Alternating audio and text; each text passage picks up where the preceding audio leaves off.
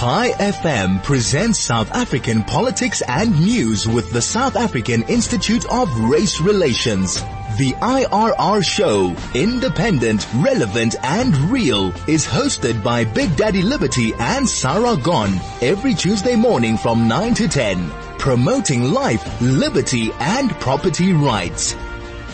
Molo Sanbonani, hello, how's it? Shalom. Oh my goodness, is it not good to be back on the airwaves? We have missed you guys. I hope for all my Jewish listening fans that uh, we enjoyed the holidays and uh, that we're refreshed and uh, that Hashem's light is shining on us all today. Of course, I'm not alone as usual. I have my co-host in studio, Sarah Gon. Sarah, good morning. Hi, Sikle. Hi. It is really good to be back, isn't it? It, it seems like a, a really long time. It does feel like a long time. Um, but yeah, guys, we are super happy to be back. I'm your host, of course, Big Daddy Liberty. Guys, we have a jam-packed show for you later on today, just to give you a heads up. We have the Center for Risk Analysis uh, Chief Economist, Mr. Ian Cruickshanks, who will be talking to us about the mining industry.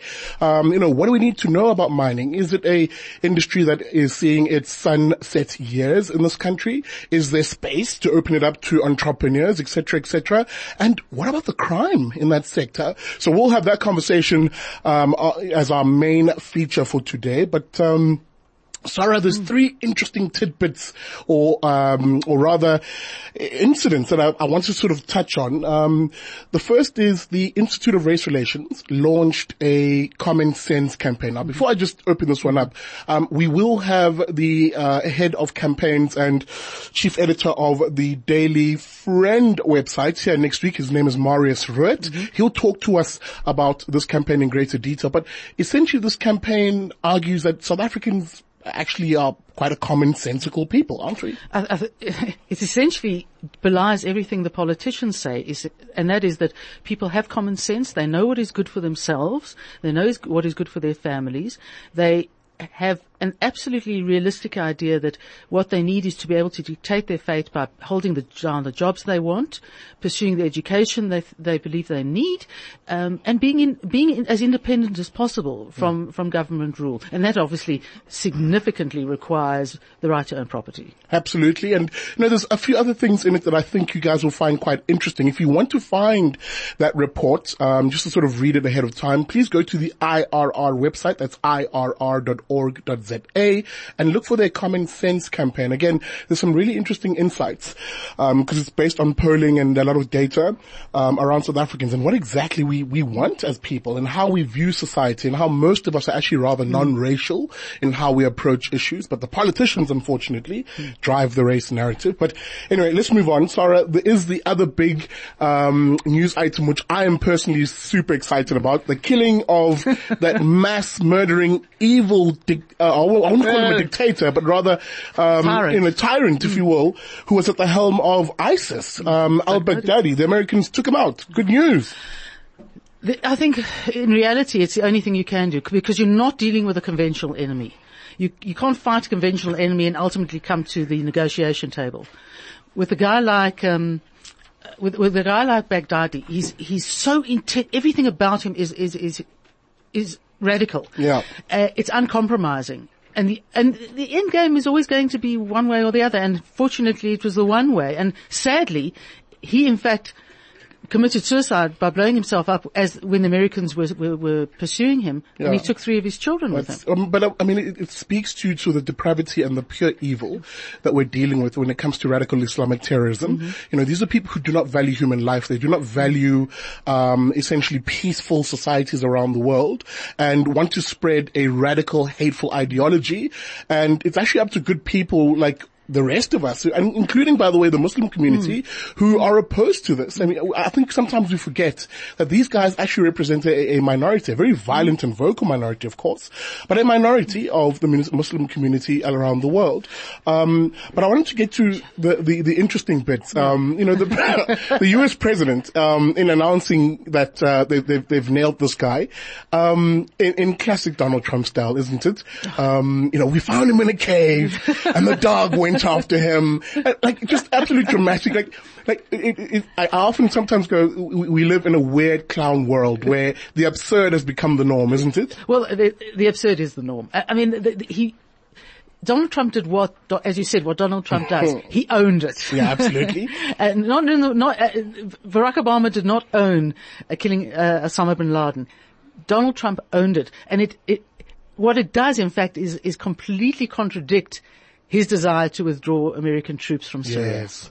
Um, as a last thought on this, um, you know, there's, funny memes going around now because this morning he tweeted, uh, he declassified the image of the heroic dog that chased after Baghdadi in, in the tunnels and the memes on this, guys, online, please, if you do have a time, uh, a moment, go to social media on Twitter um, and have a look at some of the memes that are going on about this dog. It's absolutely fantastic. But guys, as we maybe move on to um, another more serious issue, um, our politicians in this country, again, the race merchants, um, the race baiting. The mayor of Ekurhuleni, um, um, uh, Masina, excuse me, and the MEC of Education in this country, after a wonderful win by the Springboks, then tweet a false, a fake picture really, of some guy holding a South African flag, the current South African flag, um, but essentially it was doctored in a way to look like the old one in mm-hmm. terms of its colors. And of course, these two politicians went on about how whites are, you know, or you can never associate with whites and blah blah blah. You know, sort of that sort of uh, rhetoric that we hear from our politicians. Are we not tired as South Africans of the race baiting politician? I think we are, and I think the problem is that the politicians are working on the basis that people think the way they do. The people, generally people move ahead far quicker than they do, and I'm not sure that the race baiting has quite the, um, the, the, the, traction it once did. And, you, you know, these guys, Panyaza Lesufi, who is a race baiter of note, yeah. um, particularly in his area of education, for the first time in his life, he had to apologize for being a an idiot and jumping to conclusion. Yeah. And that's the, that's one of the worst things about that sort of race baiting. Absolutely. It, it was, I must be honest, very encouraging to see a swell, if you will, of South Africans online mm. actually calling these two politicians out and saying mm. enough, mm. enough of the, you know, tacit racism, um, and, you know, the sort of, um, the suggesting that somehow the society can't be cohesive, that, you know, it needs some politicians to always point out some racism bogeyman, if you will, um, as a, almost a distraction at times, isn't well, it? Well, it's a distraction and it is divisive and is obviously intended to be divisive from a political point of view. But the common sense in people is not, that's not where I think people are at. Mm. And I think that, that, that disjuncture is starting to become very apparent. Absolutely. Maybe it's a final thought on, on this particular issue because it really did get to me. Um, South Africans are, for the most part, as we mentioned in our first mm. bit, commonsensical mm-hmm. and deeply opposed to racism and racializing of issues and actually want to build a society where we view each other as individuals, mm. we accord each other the same rights and respect, and of course we protect each other's property rights in whatever context that looks like. Mm. Um, we have a political elite in this country. By the way, it's not just uh, preservedly in the, in the ANC. You'll find them in other parties mm-hmm. too, including in the Democratic Alliance, um, which is why the recent events there have been a weird breath, breath of fresh air, I suppose. But the, the question I wanted to put, put to you was, because you'll find these race baiting politicians in all political parties, mm. and it always comes as a, a, a relief, isn't it, when seemingly the race baiting ones are pushed out. Mm. Let's talk about the DA very quickly. Okay. It seems like um, John Steenhuisen uh, former chief whip and now new parliamentary leader, has put his uh, uh hat in the ring mm. to perhaps even mm. stand for DA mm. um, leader. What are some of the things he perhaps needs to do to get the DA back in the good graces of the nearly mm. 400,000 people who uh, left the party in the last election? Look, I think that you tr- you want to try and bring in your detractors, um, and you want to you want to reassure them that there is a place for them. And uh, that's, that's the one thing. That's quite difficult, but it's, it's, it's not about marginalizing them. But if you can't, you've got to, you've got to, you've got to get rid of them because they'll just muddy your waters. All right, guys, we're going to go to a quick ad break, and when we come back, more chat on the IRR show. Chai FM, your station of choice since 2008. Hello, welcome back to the IRR show with Big Daddy Liberty and Sarah Gon. Sarah, we are going to chat to a, um, a very awesome chap, I always call him that.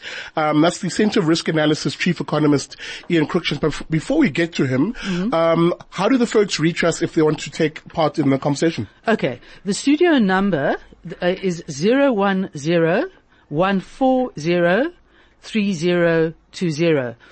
If you want to go through Telegram, it's 061 895 1019 and then the good old SMS 34519.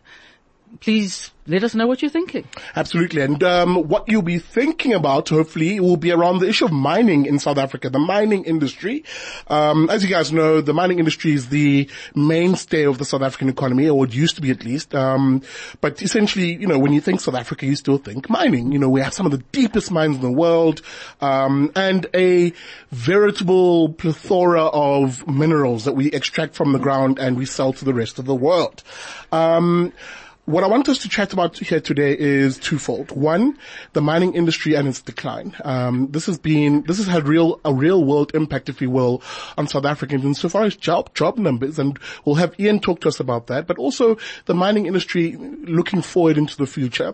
What does it need to do to get back into the black, so to speak? Because it's been in, um, under severe strain, uh, and essentially debt. And of course, how do we bring in entrepreneurs into this sector? But without uh, further waffle, let me bring in my guest here, Ian Cruickshanks. Meneer, good morning. How are you doing? Good morning and good goeiemorgen. It's good to be with you. Fantastic. Um, Ian, we, we, of course, for those who are uninitiated, we, we often have chats on our other platform, the Daily Friend, and we've spoken a lot about various industries and various sectors that are right now, when we look at the economy, are going through a really tough time. Mining is no different, isn't it? It's tough times in that industry, Ian. How tough is it? There used to be a half a million people employed in the mining industry. We're down to 100,000. Yeah. That sums it up, doesn't it? That is a bloodbath. It's not just people who've lost their jobs. People who have lost the ability to eat regularly. Mm. Because every miner uh, supports, on average, estimated five other people. Now, if you take that into account, the mining industry has left, left a lot of hungry people. Hungry people become angry. Angry people s- have social uh, uh, uprising, and this is what we're heading for. That is what the, the, the, the decline of the mining industry has led to and will lead to to a greater extent. Uh, Ian, there, there, there's, a, there's a grand story to be told about the South African mining industry. And at the heart of it is two pressure points. The one is, um, I suppose the, the softening of prices internationally for commodities in, in, in, in certain, of course, sectors of, of the mining sector. But the other one, the real story, is the constrictive policy environment that is faced by miners. Talk to us about this. Yes, constricted policy environment. Well, first of all, let's just look at that environment from a natural point of view.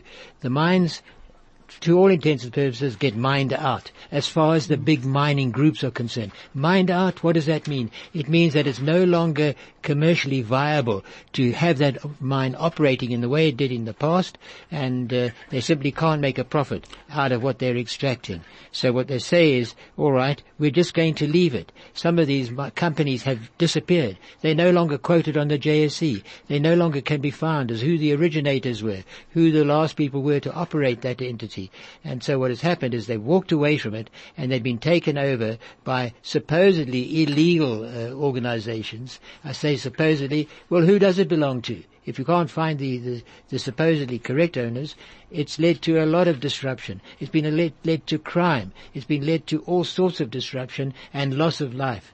Uh, just only last week, the head of security at one of our major mining groups got shot dead when he was trying to defend his property. Now that's a sad case, but what's to be done about it?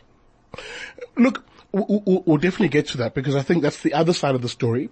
When you have a constrictive and uncertain policy environment, it opens the door to essentially the more nefarious elements to come in and take advantage.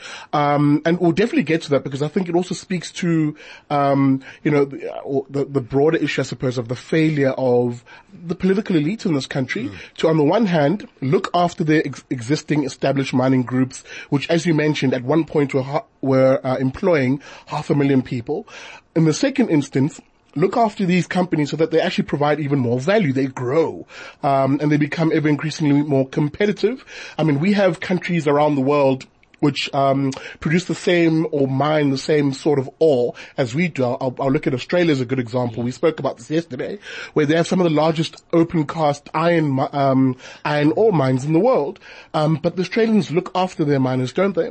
They, they do indeed. And they look after the properties as well. Yeah. Um, I think what we're seeing, we don't look after our potential.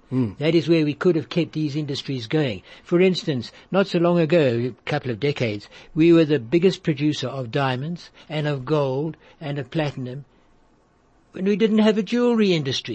Come on, what's wrong with planning in that case? Where's the opportunity? There's the opportunity for beneficiation to sell people, to send people for instruction, for education in, in, in producing polished diamonds, producing, uh, uh, uh, producing, uh, essentially finished uh, products uh, such as you know jewelry, but even some of the more industrial applications. I mean, platinum, for example, is used in the is it the, the, the motor industry? in, in auto catalysts, Yeah. in exhaust systems. Yes, that is one case where they have taken it up and literally run with the with, with the potential and exploited it. But even so, why did we have to get some other country to produce auto catalysts when we produce the platinum? That's the main ingredient going into it. We don't make the most of our opportunities, and I think government doesn't seem to understand or want to understand the potential that there could be in developing in that in that way. Mm. I think it's, there's nothing more important in mining than honing the skills of those who who, who are, are, are, are benefiting the, the end product. We, we talk a lot, Ian, about the, the importance of property rights. The mining sector of all sectors has seen a precipitous drop, if you will, of their ability to say, we own this. This is our piece of property which we can add value to. We can extract, um, iron ore, whatever, or really, re- whatever mineral really. Um, the um, and I'm losing my track of, of uh, my, my my thought track here, but essentially I'm talking about the some of the regulations uh, that have gone into the mining sector, which have removed, for example, mineral rights no longer um, are being. Are, mineral rights are no longer owned by the mining companies themselves. They've effectively been nationalized. Yes, they've been confiscated effectively. Yeah. They were theirs. But, but the thing is that, uh, it needn't have happened. After all, we've now got this new breed of people called, uh, Zama Zamas, who simply, illegally it must be said, have taken over those mining properties mm. and are defending them. Mm. Why? Because they can see the, the benefit of making a living from them. That is the basis of entrepreneurship, mm. which you were talking about just now. And I think that what they, what they should be doing is let's, let's legalize these people. Let's say, you think you can make, you think you can make a living out of it? Right. Have a go. We're going to actually license you and we'll give you so many years of occupation and the ability to do this within the law. That way we'll stop these turf wars that have had such disastrous consequences. Ian, could I ask you, um, the, let's say the international investment community has said that one of the fundamental impediments to investment in the mining industry is, or not in the mining industry, everywhere, but the mining industry in particular, BEE, affirmative action, triple B, double E, the, and particularly the ownership requirements. It's an absolute anathema to foreigners. In other words, if they're going to put their money into the in this into the sector, they have got to put their money in, knowing that they they if, if they buy the, the mine, they own it, They've got or it they all. determine who owns it. It's not a matter of the law and etc. etc. And this seems to have had an enormously poor effect on the mining sector's performance. Absolutely. What foreigners are saying, establish the, the, the, the boundaries. Tell us what, what the rules are. Tell us how far we can stretch. But don't then come along in a year's time and say, well, we wanted a BE contribution of 10%, but this year it's going to be 20% because this is a good looking business and it's doing very well and think what we can make out of it with little or no effort. You're going to do it for us. Well, that is not acceptable to international, uh, to international entrepreneurs. They will say, you can't keep moving the goalposts. Give us the rules and regulations. We'll, we'll agree or not. And if we do, we want those to be set. We've got to have security of our own asset base before we can invest our shareholders' precious capital. We've got to know what those rules are, and we can't keep changing them. And that's one of our biggest problems. Is it, isn't in fact what's happening is, is countries like Ghana and other countries in West Africa, irrespective of the sort of sta- absolute stability of their political systems, are attracting the people who should be mining here because they are absolutely clear as to what they expect from the mining industry and they give them the space to do their business. Absolutely right. Just take Australia, okay, we're going out of hmm. our own continent. They've had a re- huge growth in their mining industry, and one of the reasons is they've set pretty strict criteria for for foreign capital to be invested and utilized in their country, but they don't change those regulations. They don't move those goalposts. They say, here are your boundaries and you can work within those and they stay there for a decade or however long. And then in that way, they feel that uh, because of that, government and private sector are looked as being partners and not as in South Africa, as enemies. Now that's a big uh, step forward that they have made and we haven't, haven't recognized yet. Ian, I'm going to come to you now on the more Now, we've we've had this conversation before around um, whenever there is a failure by the state to accord uh, players in, in any industry or the market or whatever the case property rights, you see um, the, the uh, if the, the negative effects, if you will, of this. You mentioned earlier on about the rise of the zamazamas, the Zulu word for the um, uh, the try tries law. Um, you know, these are uh, a, a, a, a ragtag group of individuals across the country who essentially spot opportunities in abandoned mines across the country and say, hey, we'll take the risk, we'll go deep into these shafts, um, and in an informal basis, mine these shafts and sell what we, we, we, um, we bring out. Now, none of this is regulated, none of this is essentially even recognized by the state. Um, and because of that, we're seeing the development of criminal gangs around this, where you know, if you if you happen to find a very productive, uh, d- uh, disused mine, you know, you, you run the risk of some other gang coming and saying, "Hey, we're going to come and take over here because we've got more guns," whatever the case may be. And you're right, there have been incidents of violence that have flared up. Now, we had a conversation re- yesterday about how this development is p- almost you can attribute it purely to the failure of um, protecting property rights. Where, for example, if we gave these individuals the ability to come together, f- form a formal business, um, again, they can still be informal miners insofar as you know, um, but a formal business, uh, and we gave them a regulatory framework which they can work in that accords them pr- uh, protections. Um, that we would actually see the development of entrepreneurship spring up, uh, and uh, of course the state would play its role of protecting their property rights. In other words, the police would make sure that their property isn't infringed by other gangs. Talk to me about the prospects then for bringing in new entrepreneurs and really formalizing these zamazamas? Do they have a place in perhaps the future of mining? Um, or should it be the current status quo, which is a declining industry, essentially as a sunset industry? Sunset industry is the way particularly gold mining has been described for the last decade or so. Does it have to be so? No, I don't think so. Because after all, look what these Zamazamas are protecting. If they can get together uh, one, one kilo of gold, how much is a kilo? Think of t- two blocks of butter. Hmm. 700,000 rand hmm. is the value. Hmm. So there's something worth protecting. And that is why on, on, on, on a, uh, heist that we had uh, over the weekend, there were a couple of kilos taken. That's running into millions of rand. Now, come on government, get together and regulate that or reinforce, reinstate hmm. the regulations and do something about security. Hmm. Because if you just let it run wild, you're not exploiting the natural mineral wealth of the country, which could be, which could be producing revenue, which could be taxed and could be redeployed into creating jobs and doing all the things that we need to be doing and providing social benefits. Now I think that this is what government isn't realizing. It's up to the formal mining sector to say, hey look, yes, we may have walked away from it, but the gold price has gone from thousand dollars an ounce to fifteen hundred dollars an ounce. Doesn't that make a difference? Let's re-examine our priorities. And I think that this is what could be done if they could get together and say, we'll give you official licenses. We'll give you protection if the police can do that, but they must be able to. And, and, and, uh, and that way we won't have these turf wars. We won't have senior people, ne- have anybody, they're all equally important, being shot in the back uh, in the middle of the night.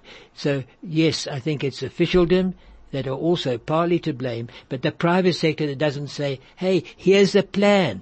We, if we can make it work, we know that if we can do it together, get your approval in partnerships, not don't be enemies over the same field. Let's do that together. It could be done. It should be done and it has to be done. and, and I fully agree. Um, as we maybe look towards the tail end of the conversation, um, I want us to talk about, you know, the the current market? Uh, because there's there's two players we've, we've, essentially been having a conversation about here in terms of the mining industry. It's the established mining mm. sector, the big firms which are under a lot of strain. As you said, the cost of the input costs for them are ever rising. I mean, just importing capital equipment, for example, has become mm. very expensive yes. for them, hellishly expensive. Uh, and of course, labor costs, which uh, we had a conversation, I think, a few months ago around how the militant unionism that they have to deal with. I mean, AMCU being top of mind when it mm-hmm. comes to, you know, um, talk to me about, let's just focus for a moment on the, the, the uh, formal sector, the, the, the established mining groups. What do they need to do to get back into the black? Sure. Uh, they, they need to, they need also to take some initiative themselves on this private uh, partnership, private-public partnership, private sector and public sector working together. They need to take the initiative and say, here is a workable plan. We know because we used to operate it and we can just treat it a little bit and be able to uh, to start again. Not to start again, to, to recover and carry on where we left off. Um, I think what they have to do is uh, establish confidence in their own industry. This way, reinvest some more, more of their capital. Don't turn their back and walk away. That's very unproductive. But they've also got to get government on side and say, We've got to do it together. And I think that's the primary concern. Of course, we've got to look after the sanctity of life, uh, the, the, the, uh, the guaranteed returns uh, to investors, and also th- things like, for instance, electricity.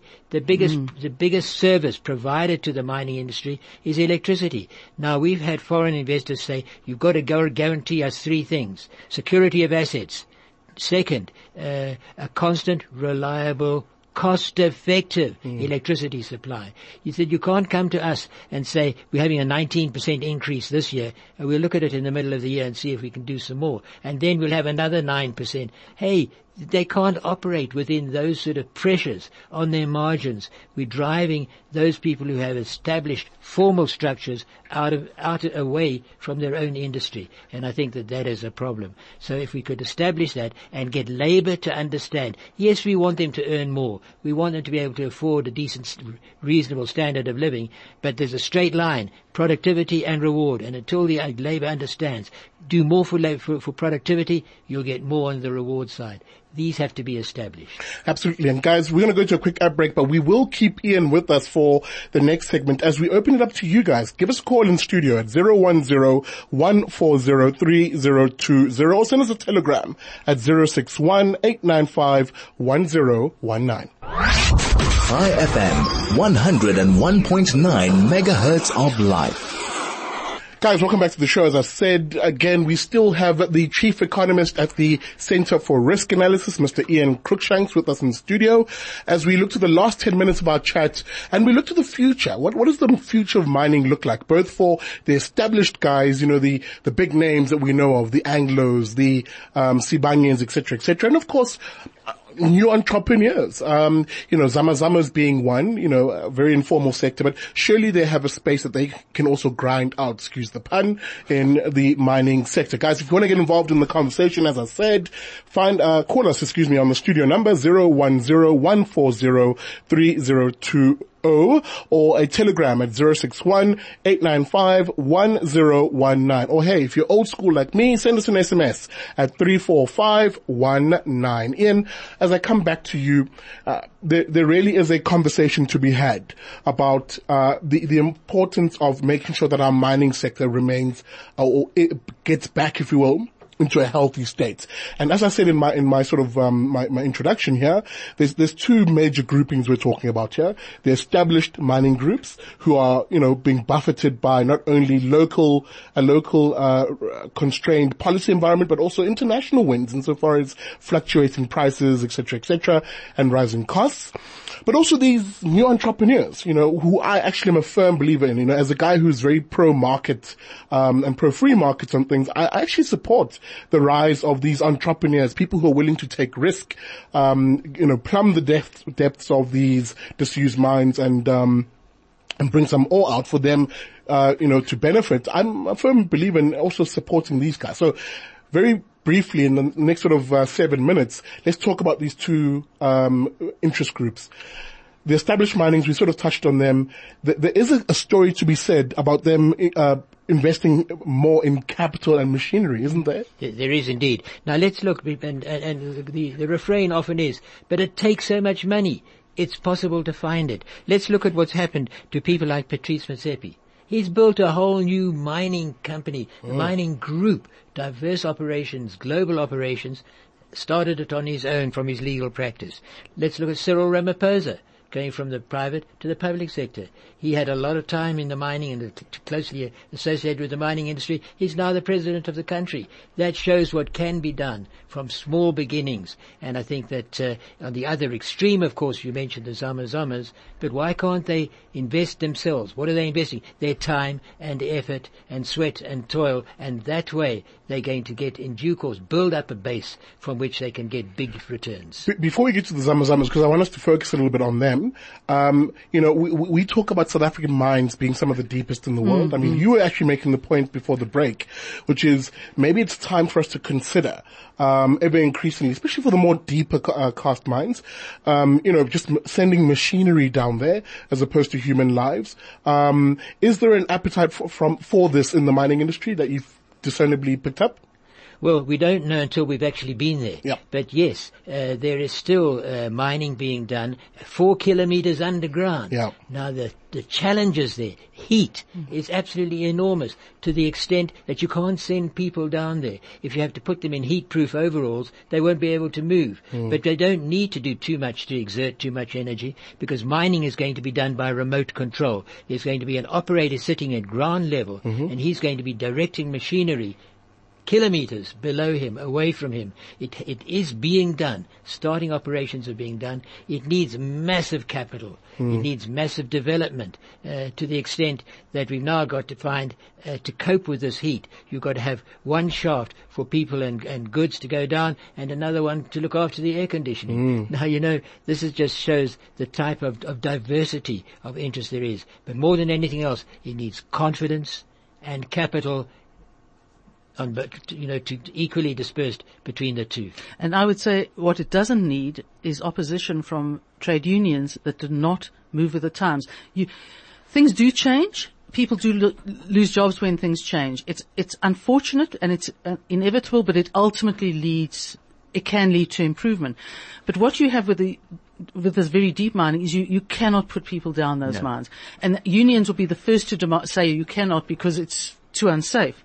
And yet they will resist to their core the mechanization. So one way or the other, they're not going to benefit, their members are not going to benefit, but the mining, the uh, South Africa's not going to receive the, the taxes that could come from exploiting those very, very deep mines. Surely common sense should prevail. Common but, sense. but we know that it doesn't always, and that's a, that's a sign of an immature society. Mm. But I think we must get there in due course, and it's starting to happen now. The miners them- themselves are saying, "No, I'm sorry, we're not going on strike. Mm. We've got a family or two families to feed, and and we've Mm. got to take care of those responsibilities, and we can't afford. We simply can't exist without our regular pay. The, the rule nowadays is no work, no pay. That's been. not unfair, and that has to that has to be accepted not just by the workers themselves, but by the unions. I think there may be some move towards that. It needs to be sooner rather than later. I think I think what's happened is we, we've had that moment to some extent after sort of a decade odd of violent strikes, uh, and they're very they they're a real problem in the mining industry because and they also involve huge numbers of people. But um, it this I'm losing track, but late last year, early this year, AMCU, which is an aggressive union, and and took power away from NUMSA, uh, from NUM, sorry, the National Union of Mine Workers, and NUMSA, because mm. uh, they're all- also in the industry.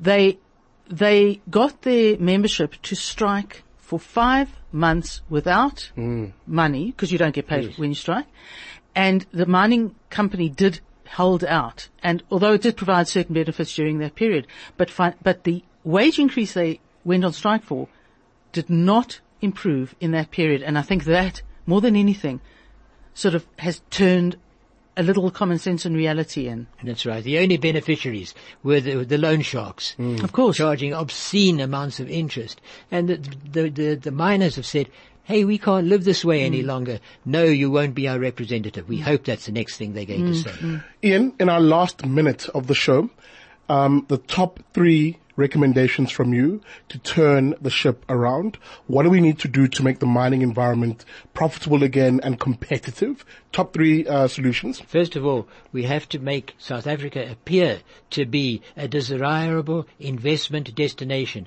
for uh, domestic and foreign funding. And until we can show that, we're not going to get that funding. But that is the primary example. We have to make Eskom work. That's the prime thing. And we have to make the unions understand we're here in a partnership between their, themselves and, and, and, uh, and the private sector. It's got to be done. If that happens, we'll get an inflow of capital. We can re- re- reinvent this whole industry and re-employ those half a million people who've lost their jobs. Um, any word on, as maybe as a final, final thought, labor itself? What should the state be doing to make it easier to hire and fire individuals, maybe in the sector?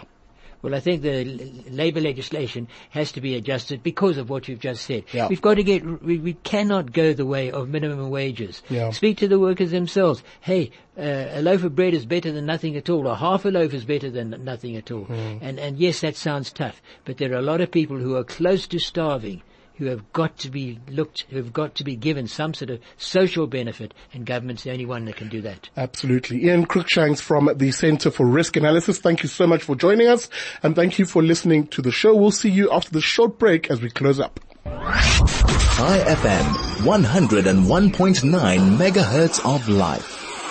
Guys, welcome back to this last few minutes of the IRR show. I hope you enjoyed it. We enjoyed that chat with Ian Cruickshanks from the Center of Risk Analysis about the mining sector. Remember, you can still send your comments, including to our social media um, profiles, such as mine. You can find me on Big Daddy Liberty on both Facebook uh, Twitter and YouTube. Just search Big Daddy Liberty. But Sarah, in these last few minutes, um, what are some of the items that we are asking our listeners to look out for this week? Well, we we're looking ongoing on an ongoing basis at the National Health Insurance Bill. Um, we make no bones about how appalling it is and how unaffordable it is, and we are th- that essentially is rolling on because it, it involves a range of players. It's not just about individuals being affected, but it's a, it's about companies in the in the um, medical space, and I can't offhand remember, but there was there, there's a company that has been taken to task for demanding of its membership that they support NHI. And it's an individual choice. It is not for the company to demand. There's also been a there, there seems the impression I get broadly is that a lot of companies in the medical space are um, taking a very sort of softly, softly approach, and you know the government's doing this. We don't want to upset government, etc.